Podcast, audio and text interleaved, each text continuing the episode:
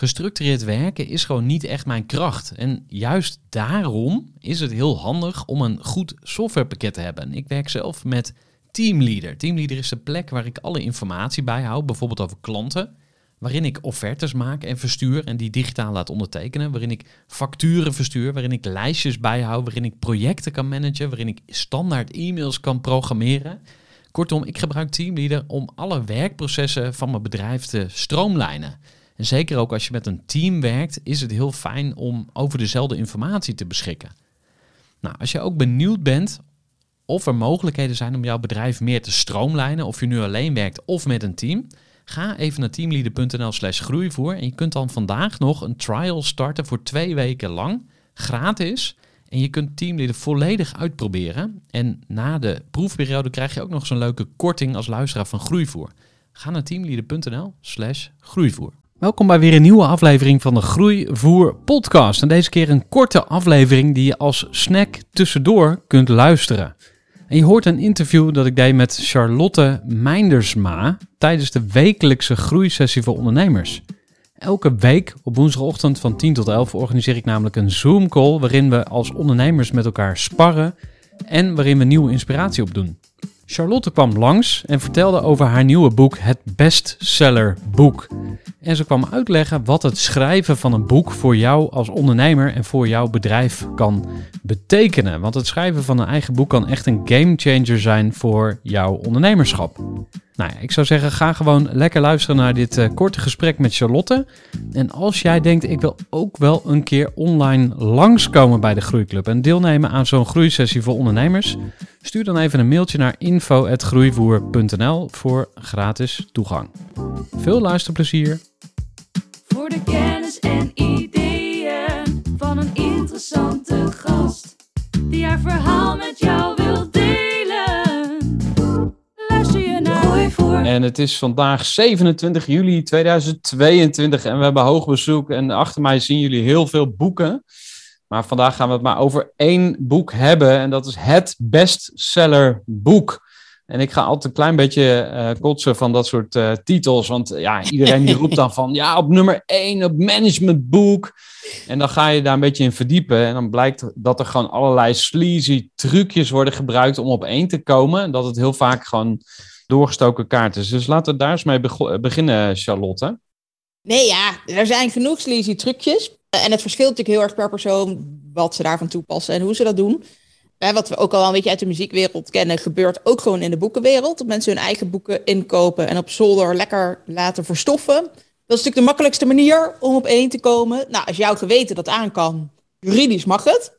Je mag het zelf inkopen en daarmee zeggen dat je op één bij managementboek staat. Maar er zijn een hele hoop andere trucjes waar je denk ik uh, heel veel discussie ook over zou kunnen voeren. Of je vindt dat dat eerlijk is of niet. Uh, we kennen natuurlijk de gewone marketing dingen van zorg dat je wat urgentie creëert. Hè. Tot vorige week was het bestsellerboek bijvoorbeeld nog voor 20 euro te koop. Nou hoort wel uh, een, een, beperkte periode bij, want je moet dat melden bij het commissariaat voor de media. Dat komt door de wet op de vaste boekenprijs. Um, maar er zijn er genoeg mensen die allerlei dingen gratis weggeven bij dat boek. Dat mag eigenlijk ook al niet van de wet op de vaste boekenprijs. Er zijn mensen die het natuurlijk op een handige manier doen, zodat ze daar e-maillijsten mee kunnen bouwen. Maar nou ja, dan weer eigenlijk niet op de juiste manier de e-maillijst bouwen uh, en het daarmee verkopen. Um, een truc die wij zelf toepassen, waar je ook denk ik een hoop discussie over kunt voeren, is dat wij op dit moment nog ons boek ook exclusief via managementboek verkopen. En het nu dus nog niet bijvoorbeeld bij bol.com te krijgen is. Ook wel in een poging om op één te komen bij managementboek. Uh, simpelweg omdat ook al is managementboek onder ondernemers redelijk bekend, heel veel mensen toch uh, bij bol.com kopen. Ook al maak ik daar zelf bijvoorbeeld eigenlijk nooit ja, reclame voor, verwijs ik daar nooit naar, deel ik de links niet naartoe. Dus ja, je zou nu ook kunnen zeggen, we staan wel op drie bij managementboek, maar ja, wel door het alleen maar via managementboek te verkopen. Uh, nou ja, dat zijn een aantal van die, van die trucs die je toe kunt passen. Ja, hey, en uh, als ik je zo uh, beluister, de, is, dit, is dit niet je eerste boek? Want er zit heel veel kennis achter. Kun je um, en, uh, vertellen welke boeken je al geschreven hebt? ja, mijn vorige boek is eigenlijk pas een jaar oud, is Echt Ondernemen. Daarvoor schreef ik contentrecht. Dat, hè, dus echt ondernemen gaat natuurlijk echt wat meer over het ondernemen. Wat daarbij komt kijken. En wat juridische zaken die je daarvoor moet regelen. Ook wat marketingdingen. Uh, contentrecht gaat echt over, nou ja, eigenlijk ook over marketing zou je kunnen zeggen. Over content marketing. Dus wat mag er nou wel en niet op social media? Hoe zit het nou met auteursrecht, portretrecht, merken? dat soort zaken. en daarvoor had ik wetboek voor webwinkels. Dus als je online producten of diensten verkoopt. Hè, welke regels moet je je dan houden? En daarvoor twee edities van wetboek voor bloggers. Eerst een gewone versie. En uh, toen waren er wat opleidingen geïnteresseerd. En die zeiden, ja, we hebben nog wat meer voorbeelden en onderbouwing nodig. Dus toen is dat boek uitgebreid. Um, en, en kwam er een studie-editie van. Nou, lijkt het mij ontzettend vermoeiend om een boek te schrijven. Ik ben er zelf ook mee bezig en ik, ik durf het bijna niet eens meer te vertellen, omdat het zo lang duurt en omdat ik zo onzeker ben of het wel goed af gaat lopen. Uh, welk boek vond jij het moeilijkst? En waarom heb je toch al die boeken geschreven? Dus dat zijn eigenlijk twee vragen in één. Kijk, ik denk dat uiteindelijk het eerste boek altijd het lastigste is. Omdat, omdat het dan gewoon nog nieuw is. En je dus nog heel erg op een andere manier daar ook naar kijkt misschien. Uh, je kunt er wel veel over lezen en over leren, maar als je het gewoon nog niet hebt ervaren, dan, uh, dan zit je daar denk ik gewoon nog heel anders in met, met hoe je dat dan doet. Terwijl uiteindelijk was misschien wel wetboek voor bloggers studie-editie het moeilijkst om te doen, omdat ik daar een deadline voor had aan afne voor afnemers. die moesten natuurlijk die boeken al in augustus en zo kunnen inkopen voor die studies. Dus daar daar is het echt gedwongen nachtwerk geworden. Terwijl bij. Ja, ik heb daar in elk geval ook één nacht van gehad dat ik nog net wel even naar huis ben gegaan, maar gewoon dus serieus met, met een taxi. Terwijl, ja, normaal gesproken is dat 30 minuten, 40 minuten lopen of zo. En, en twee uur later gewoon dus met de, uiteindelijk dezelfde taxichauffeur weer terug naar kantoor om weer verder te werken. Nice. Uh, dus dat echt naar huis om, om, om heel even, weet je wel, te douchen, heel even op een, op een, op een bed te hmm. liggen en, en toen weer terug. Dus dat was wel de heftigste in die zin. Dus je ehm, eerste boek was het, het zwaarst, zei je? Ja, ehm, omdat, omdat, dat, omdat het gewoon nieuw was. Dus dan ben je nog heel erg alles aan het uitzoeken en aan het bedenken. En hoe ga ik dit nou doen? En hoe moet dat dan? En, en, en welke keuzes maak ik? En je weet dat zo'n boek niet te dik mag worden. Ja. Maar dan is het Kill Your Darlings ook nog een stuk lastiger dan bij zo'n zesde boek. Ja, want ik hoorde laatst op een podcast over het, het uh, First Book Syndrome. En oh. dat is het, het fenomeen waarbij een ondernemer alles wat hij of zij weet in het eerste boek wil stoppen. En dat is dus een van de moeilijkste dingen om, om dan af te bakenen van hey, dit boek gaat hier wel over en het boek uh, gaat hier niet over. Ja. En um, nou ja, dat is een proces waar ik dus nu, nu met de uitgever ook uh, uh, mee bezig ben. En um, nou, ik stelde je eigenlijk net twee vragen in één. En die twee, het tweede deel van de vraag was van waarom schrijf jij toch boeken? Wat heeft het je opgebracht? Kun je dat eens vertellen? Nou, ik vind het gewoon ook heel leuk om te doen. Um, en ik merk dat ik op een hele andere manier gesprekken voer met mensen. Dus ik krijg via mijn boeken uiteindelijk ook gewoon weer klanten. En dus ook een hele hoop mensen die zeggen: Ja, ik heb dat en dat en dat in je boek gelezen.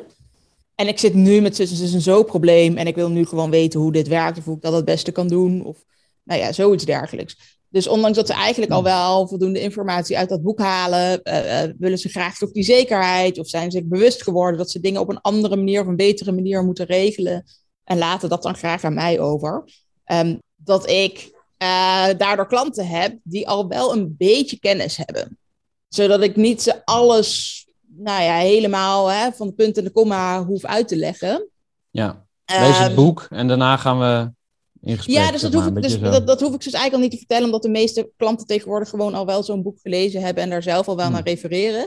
Maar dat maakt het dus het, het, het hele proces samen met zo'n klant een stuk makkelijker, soepeler, sneller, kwalitatief beter. Ja. Dus dat, dat, brengt me inderdaad op, op die manier ook heel veel. En het brengt me dus ook gewoon leukere klanten. Want ja, het zijn vooral mensen die mijn boeken gelezen hebben, die weer klant worden. Dus die kennen mijn stijl al, die weten al wat mijn kennis is, die kiezen echt voor mij. Um, En dat is ook heel fijn. Ja, want hoe kijk jij uh, naar de um, verhouding tussen kwaliteit van een boek en uh, de marketing? Want tegenwoordig lijkt het wel alsof iedereen een boek schrijft. Nou, dat is niet zo, maar zeker als je erop let, dan ga je natuurlijk meer zien. Maar ja. het is wel heel toegankelijk geworden. Dus iedereen kan een boek schrijven.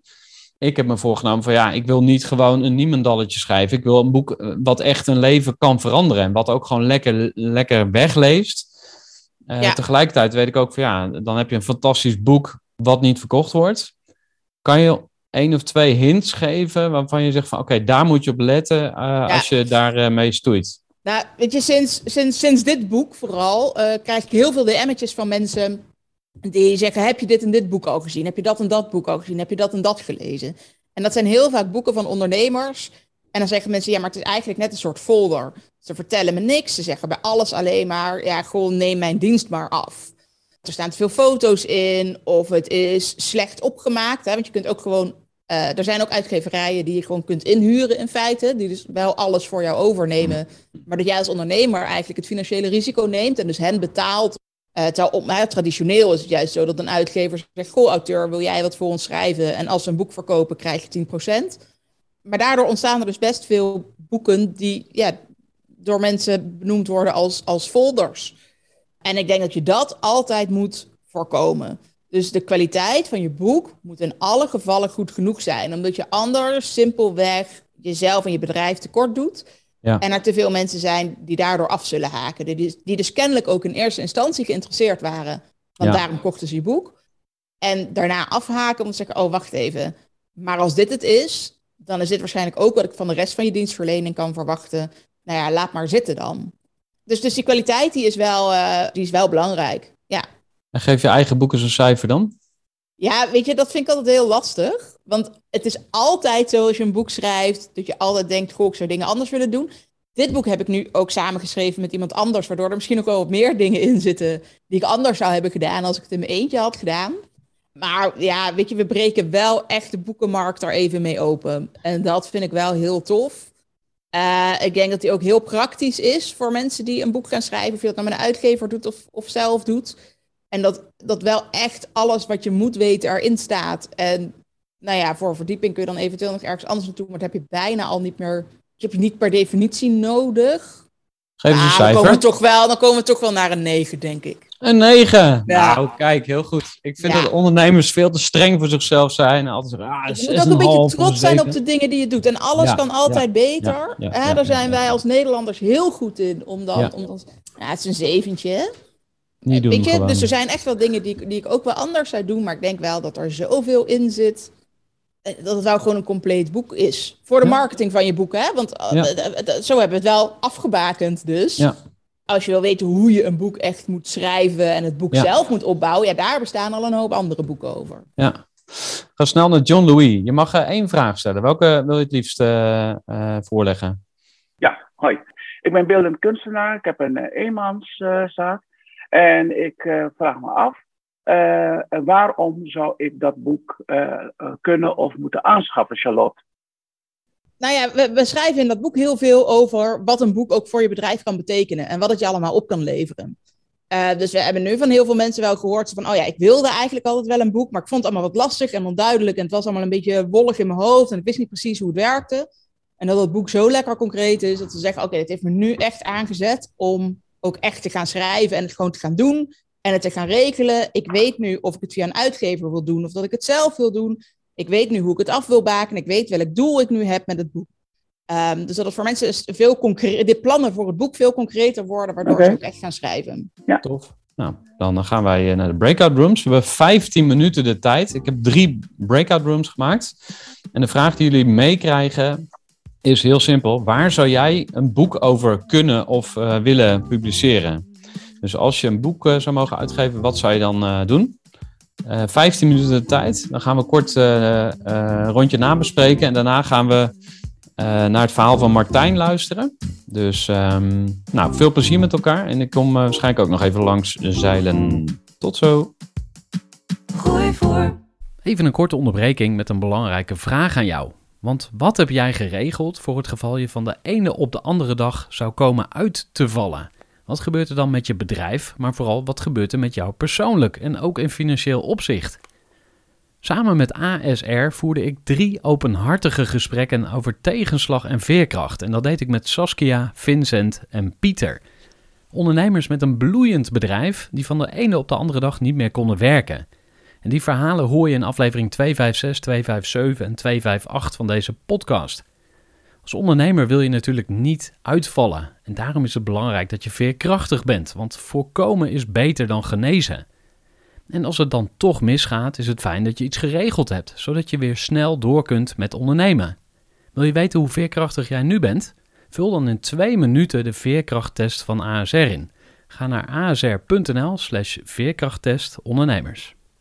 Welkom bij weer een nieuwe aflevering van de Groeivoer podcast. En deze keer een korte aflevering die je als snack tussendoor kunt luisteren. En je hoort een interview dat ik deed met Charlotte Meindersma tijdens de wekelijkse groeisessie voor ondernemers. Elke week op woensdagochtend van 10 tot 11 organiseer ik namelijk een Zoom call waarin we als ondernemers met elkaar sparren en waarin we nieuwe inspiratie opdoen. Charlotte kwam langs en vertelde over haar nieuwe boek, het bestseller boek. En ze kwam uitleggen wat het schrijven van een boek voor jou als ondernemer en voor jouw bedrijf kan betekenen. Want het schrijven van een eigen boek kan echt een gamechanger zijn voor jouw ondernemerschap. Nou ja, ik zou zeggen, ga gewoon lekker luisteren naar dit uh, korte gesprek met Charlotte. En als jij denkt, ik wil ook wel een keer online langskomen bij de Groeiclub en deelnemen aan zo'n groeisessie voor ondernemers, stuur dan even een mailtje naar info.groeivoer.nl voor gratis toegang. Veel luisterplezier! Voor de kennis en ideeën van een interessante gast die haar verhaal met jou wil delen. Luister je naar Gooi voor. En het is vandaag 27 juli 2022 en we hebben hoog bezoek. En achter mij zien jullie heel veel boeken. Maar vandaag gaan we het maar over één boek hebben. En dat is het bestseller boek. En ik ga altijd een klein beetje eh, kotsen van dat soort eh, titels. Want ja, iedereen die roept dan van ja, op nummer 1, op managementboek. En dan ga je daar een beetje in verdiepen. En dan blijkt dat er gewoon allerlei sleazy trucjes worden gebruikt om op één te komen. En dat het heel vaak gewoon doorgestoken kaart is. Dus laten we daar eens mee beginnen, Charlotte. Nee, ja, er zijn genoeg sleazy trucjes. En het verschilt natuurlijk heel erg per persoon wat ze daarvan toepassen en hoe ze dat doen. Hè, wat we ook al een beetje uit de muziekwereld kennen, gebeurt ook gewoon in de boekenwereld. Dat mensen hun eigen boeken inkopen en op zolder lekker laten verstoffen. Dat is natuurlijk de makkelijkste manier om op één te komen. Nou, als jouw geweten dat aan kan, juridisch mag het. Uh, je mag het zelf inkopen en daarmee zeggen dat je op één bij managementboek staat. Maar er zijn een hele hoop andere trucjes waar je denk ik uh, heel veel discussie ook over zou kunnen voeren. Of je vindt dat dat eerlijk is of niet. Uh, we kennen natuurlijk de gewone marketing dingen van zorg dat je wat urgentie creëert. Hè. Tot vorige week was het bestsellerboek bijvoorbeeld nog voor 20 euro te koop. Nou hoort wel uh, een, een, beperkte periode bij, want je moet dat melden bij het commissariaat voor de media. Dat komt door de wet op de vaste boekenprijs. Um, maar er zijn er genoeg mensen die allerlei dingen gratis weggeven bij dat boek. Dat mag eigenlijk ook al niet van de wet op de vaste boekenprijs. Er zijn mensen die het natuurlijk op een handige manier doen, zodat ze daar e-maillijsten mee kunnen bouwen. Maar nou ja, dan weer eigenlijk niet op de juiste manier de e-maillijst bouwen uh, en het daarmee verkopen. Um, een truc die wij zelf toepassen, waar je ook denk ik een hoop discussie over kunt voeren, is dat wij op dit moment nog ons boek ook exclusief via managementboek verkopen. En het nu dus nog niet bijvoorbeeld bij bol.com te krijgen is. Ook wel in een poging om op één te komen bij managementboek. Uh, simpelweg omdat, ook al is managementboek onder ondernemers redelijk bekend, heel veel mensen toch uh, bij bol.com kopen. Ook al maak ik daar zelf bijvoorbeeld eigenlijk nooit ja, reclame voor, verwijs ik daar nooit naar, deel ik de links niet naartoe. Dus ja, je zou nu ook kunnen zeggen, we staan wel op drie bij managementboek, maar ja, wel door het alleen maar via managementboek te verkopen. Uh, nou ja, dat zijn een aantal van die, van die trucs die je toe kunt passen. Ja, hey, en uh, als ik je zo beluister, de, is, dit, is dit niet je eerste boek? Want er zit heel veel kennis achter. Kun je um, en, vertellen welke boeken je al geschreven hebt? ja, mijn vorige boek is eigenlijk pas een jaar oud, is Echt Ondernemen. daarvoor schreef ik contentrecht. Dat, hè, dus echt ondernemen gaat natuurlijk echt wat meer over het ondernemen. Wat daarbij komt kijken. En wat juridische zaken die je daarvoor moet regelen. ook wat marketingdingen. Uh, contentrecht gaat echt over, nou ja, eigenlijk ook over marketing zou je kunnen zeggen, over content marketing. Dus wat mag er nou wel en niet op social media? Hoe zit het nou met auteursrecht, portretrecht, merken? Uh, dat soort zaken. Uh, en daarvoor had ik wetboek voor webwinkels. Dus als je online producten of diensten verkoopt, hè, welke regels moet je je dan houden? En daarvoor twee edities van Wetboek voor Bloggers. Eerst een gewone versie. En eh, toen waren er wat opleidingen geïnteresseerd. En zeiden, ja, we hebben nog wat meer voorbeelden en onderbouwing nodig. Dus toen is dat boek uitgebreid. Ehm, en, en kwam er een studie-editie van. Nou, lijkt het mij ontzettend vermoeiend om een boek te schrijven. Ik ben er zelf ook mee bezig en ik, ik durf het bijna niet eens meer te vertellen, omdat het zo lang duurt en omdat ik zo onzeker ben of het wel goed af gaat lopen. Uh, welk boek vond jij het moeilijkst? En waarom heb je toch al die boeken geschreven? Dus dat zijn eigenlijk twee vragen in één. Kijk, ik denk dat uiteindelijk het eerste boek altijd het lastigste is.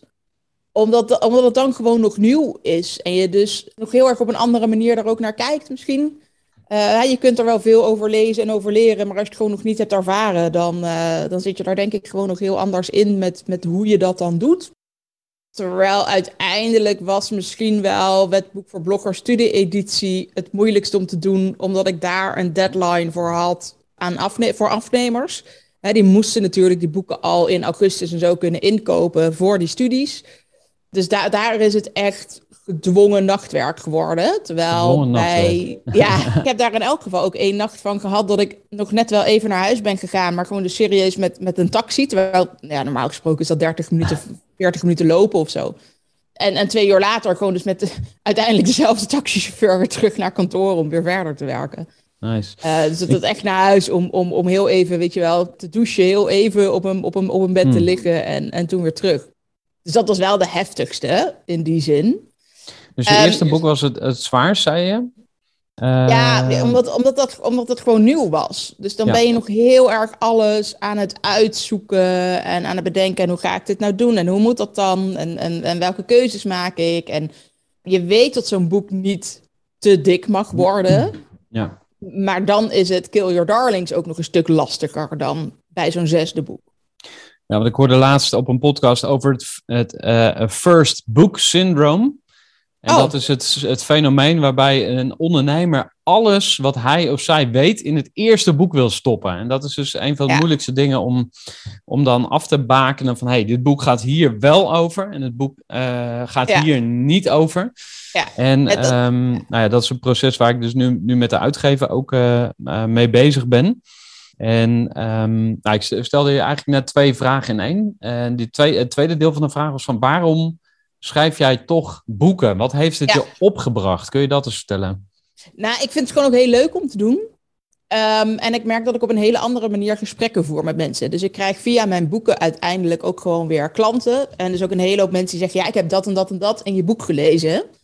En ik zit nu met zus en zo probleem. En ik wil nu gewoon weten hoe dit werkt. Of hoe ik dat het beste kan doen. Of nou ja, zoiets dergelijks. Dus ondanks dat ze eigenlijk al wel voldoende informatie uit dat boek halen, uh, uh, willen ze graag toch die zekerheid. Of zijn ze zich bewust geworden dat ze dingen op een andere manier of een betere manier moeten regelen. En laten dat dan graag aan mij over. Um, dat ik uh, daardoor klanten heb die al wel een beetje kennis hebben. Zodat ik niet ze alles, nou ja, helemaal hè, van de punt en de komma hoef uit te leggen. Ja, lees het um, boek en daarna gaan we ja, dus, dat, hoef ik, dus dat, dat, hoef ik dus eigenlijk al niet te vertellen, omdat de meeste klanten tegenwoordig gewoon al wel zo'n boek gelezen hebben en daar zelf al wel hmm. naar refereren. Maar dat maakt het dus het, het, het hele proces samen met zo'n klant een stuk makkelijker, soepeler, sneller, kwalitatief beter. Ja. Dus dat, dat, brengt me inderdaad op, op die manier ook heel veel. En het brengt me dus ook gewoon leukere klanten. Want ja, het zijn vooral mensen die mijn boeken gelezen hebben, die weer klant worden. Dus die kennen mijn stijl al, die weten al wat mijn kennis is, die kiezen echt voor mij. Uh, nice. En dat is ook heel fijn. Ja, want hoe kijk jij uh, naar de um, verhouding tussen kwaliteit van een boek en uh, de marketing? Want tegenwoordig lijkt het wel alsof iedereen een boek schrijft. Nou, dat is niet zo, maar zeker als je erop let, dan ga je natuurlijk meer zien.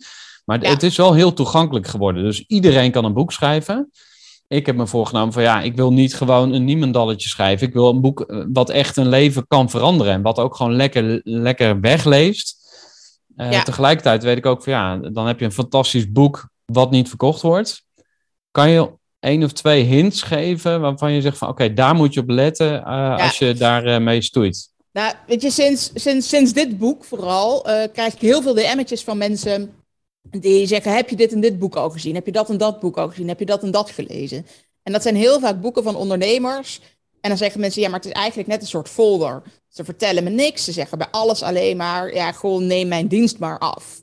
er staan te veel foto's in, of het is slecht opgemaakt. Hè? Want je kunt ook gewoon, eh, er zijn ook uitgeverijen die je gewoon kunt inhuren in feite, die dus wel alles voor jou overnemen, maar dat jij als ondernemer eigenlijk het financiële risico neemt en dus hen betaalt. Terwijl op, nou, traditioneel is het juist zo dat een uitgever zegt, goh auteur, wil jij wat voor ons schrijven? En als ze een boek verkopen, krijg je 10%. Maar daardoor ontstaan er dus best veel boeken die ja, door mensen benoemd worden als, als folders. En ik denk dat je dat altijd moet voorkomen. Dus de kwaliteit van je boek moet in alle gevallen goed genoeg zijn. Omdat je anders simpelweg jezelf en je bedrijf tekort doet. Ja. En er te veel mensen zijn die daardoor af zullen haken. Die, die dus kennelijk ook in eerste instantie geïnteresseerd waren. Want daarom kochten ze je boek. En daarna afhaken om te zeggen, oh wacht even. Maar als dit het is, dan is dit waarschijnlijk ook wat ik van de rest van je dienstverlening kan verwachten. Nou ja, laat maar zitten dan. Dus, dus die kwaliteit die is, wel, uh, die is wel belangrijk. Ja. En geef je eigen boeken zo'n cijfer dan? Ja, weet je, dat vind ik altijd heel lastig. Want het is altijd zo als je een boek schrijft, dat je altijd denkt, goh, ik zou dingen anders willen doen. Dit boek heb ik nu ook samengeschreven met iemand anders, waardoor er misschien ook wel wat meer dingen in zitten die ik anders zou hebben gedaan als ik het in mijn eentje had gedaan. Maar ja, weet je, we breken wel echt de boekenmarkt er even mee open. En dat vind ik wel heel tof. Uh, ik denk dat die ook heel praktisch is voor mensen die een boek gaan schrijven. Of je dat nou met een uitgever doet of, of zelf doet. En dat, dat wel echt alles wat je moet weten erin staat. En nou ja, voor verdieping kun je dan eventueel nog ergens anders naartoe. Maar dat heb je bijna al niet meer. Je hebt je niet per definitie nodig. Geef eens een cijfer. Dan komen, we toch wel, dan komen we toch wel naar een 9, denk ik. Een 9. Ja. Nou, kijk, heel goed. Ik vind dat ondernemers veel te streng voor zichzelf zijn. Altijd ah, je moet ook een beetje trots zijn op de dingen die je doet. En alles kan altijd beter. Ja, daar zijn wij als Nederlanders heel goed in. Om dan, om dan, ja, het is een zeventje. Niet doen, Weet je? Dus er zijn echt wel dingen die, die ik ook wel anders zou doen. Maar ik denk wel dat er zoveel in zit dat het wel gewoon een compleet boek is. Voor de marketing van je boek, hè? Want zo hebben we het wel afgebakend dus. Ja als je wil weten hoe je een boek echt moet schrijven en het boek zelf moet opbouwen, ja, daar bestaan al een hoop andere boeken over. Ja. Ga snel naar John Louis. Je mag uh, één vraag stellen. Welke wil je het liefst uh, uh, voorleggen? Ja, hoi. Ik ben beeldend kunstenaar. Ik heb een eenmanszaak. en ik vraag me af, waarom zou ik dat boek kunnen of moeten aanschaffen, Charlotte? Nou ja, we, schrijven in dat boek heel veel over wat een boek ook voor je bedrijf kan betekenen en wat het je allemaal op kan leveren.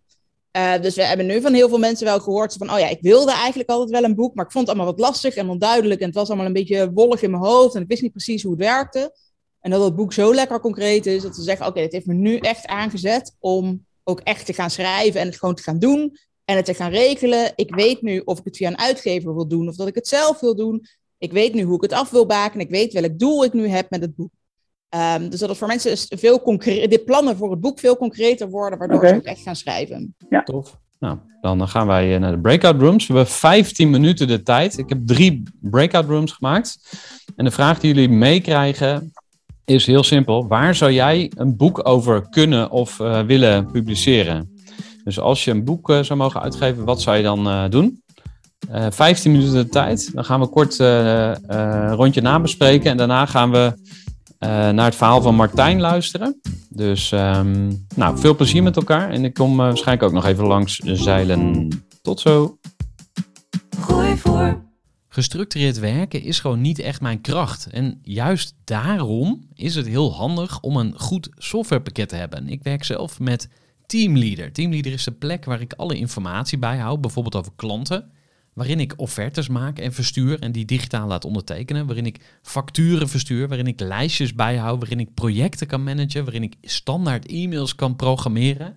Kortom, ik gebruik Teamleader om alle werkprocessen van mijn bedrijf te stroomlijnen. En zeker ook als je met een team werkt, is het heel fijn om over dezelfde informatie te beschikken. Nou, als je ook benieuwd bent of er mogelijkheden zijn om jouw bedrijf meer te stroomlijnen, of je nu alleen werkt of met een team, Ga even naar teamleader.nl slash groeivoer en je kunt dan vandaag nog een trial starten voor twee weken lang, gratis.